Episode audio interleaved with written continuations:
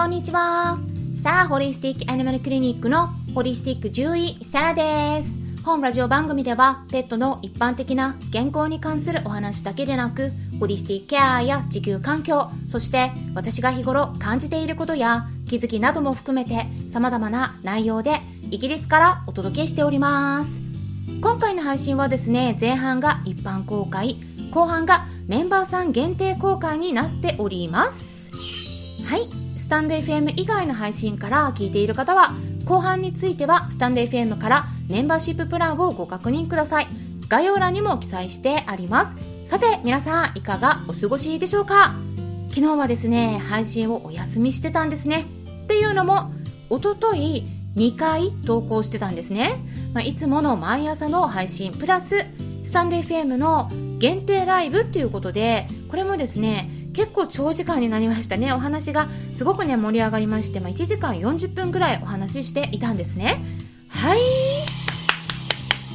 参加してくださった方々、ありがとうございました。内容としてはですね、手作りご飯を作るのに必要な調理器具、まあ、具体的に私が使っているものを紹介したり、骨を与える場合と軟骨を与える場合の違いとか、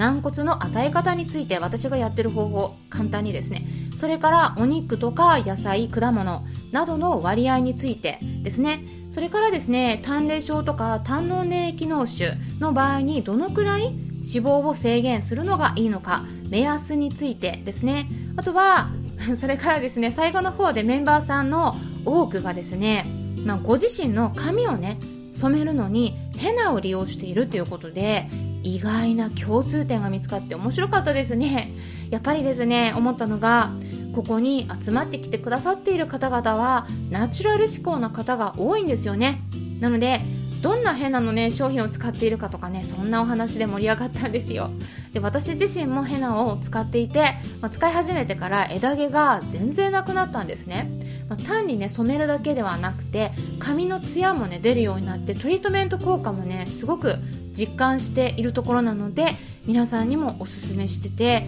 かなり前なんですけれども音声配信でもねお話ししたことがあるんですよねヘナについてね。またねお話できたらいいかもしれないんですけれども。でそこでですねそしたら別の方からねこんなレターもいただいてたんですね。せっかくなので読ませていただきますね。サラ先生こんにちは。昨日はライブでスロークッカーについての質問を取り上げていただきありがとうございました。今、アーカイブを聞かせていただきました。すごく勉強になりました。私もヘナで染めてます。グリーンノートさんのオーガニータの天然100%シリーズで、ヘナ、インディゴ、ハーブがミックスされたものです。ブラウンや黒っぽくしたいとき、2度染めが必要でしたが、この商品だと一度で45分くらいで OK です。おすすめです。っていうことでした。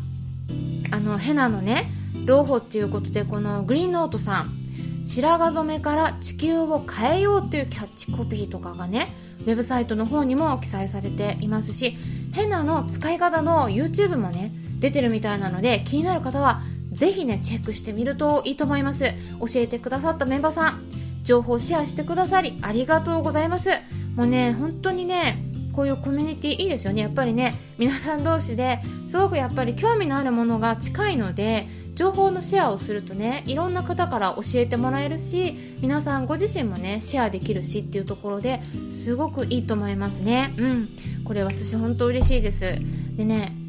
あのあとはですねそのね限定ライブ配信のねコメント欄のところに私自身がねイギリスで使ってるものの商品名も載せたのでまあ、メンバーさんでないとねコメント読めないんですが知りたい方はねまだアーカイブ聞いてない方は、えー、合わせてねチェックしてみてください。っていうことでさてねライブ中にもねお話の流れで少し解説していたんですが初めて初めてじゃない改めて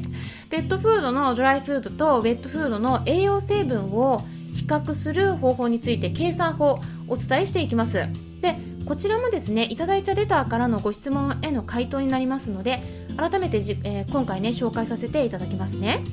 先日ですね猫ちゃんの口内のケアについてお話しした際にフードの栄養成分の違いについてね軽くお話ししたんですね。でスタンデー FM では第463回目の配信になります。でそこからのご質問ということでこういった内容でした。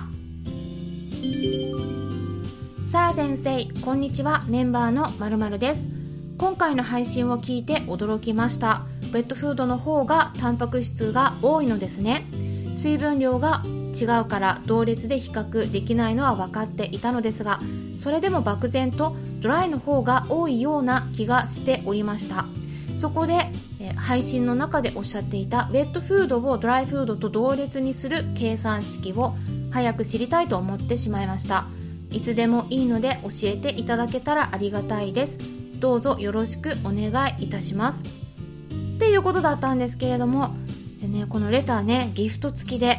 本当にねあのありがとうございます。ギフトねいただいてすっごくねやっぱ嬉しいですね。うんありがとうございます。でねそうですね、あのね、話のね、流れがね、わからない方ももしかしたら、初めて聞いた方がね、いらっしゃるかもしれないんですね。なので、ぜひね、あの、先ほどお伝えした先日の猫ちゃんの口内のケアに関する配信ね、えー、気になる方は最後まで聞いてみてください。そしたらね、わかると思います。で、えー、中身に入っていきたいんですけれども、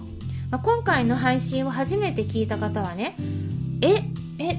ドライフードとウェットフードの成分の保証分析値比較すると、まあ、